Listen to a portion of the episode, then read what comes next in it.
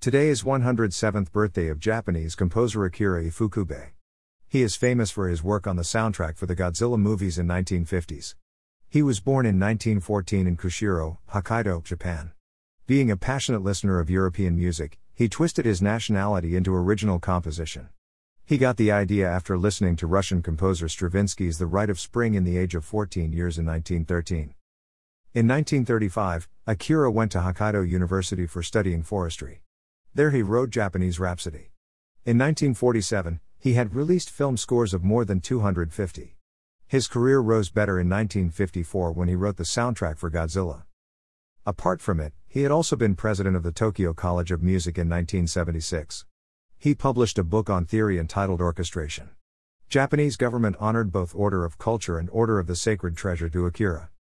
Happy birthday to Akira Ifukube. Make a one-time donation. Your contribution is appreciated. Thank you. Donate. Dash. Make a monthly donation. Your contribution is appreciated. Thank you.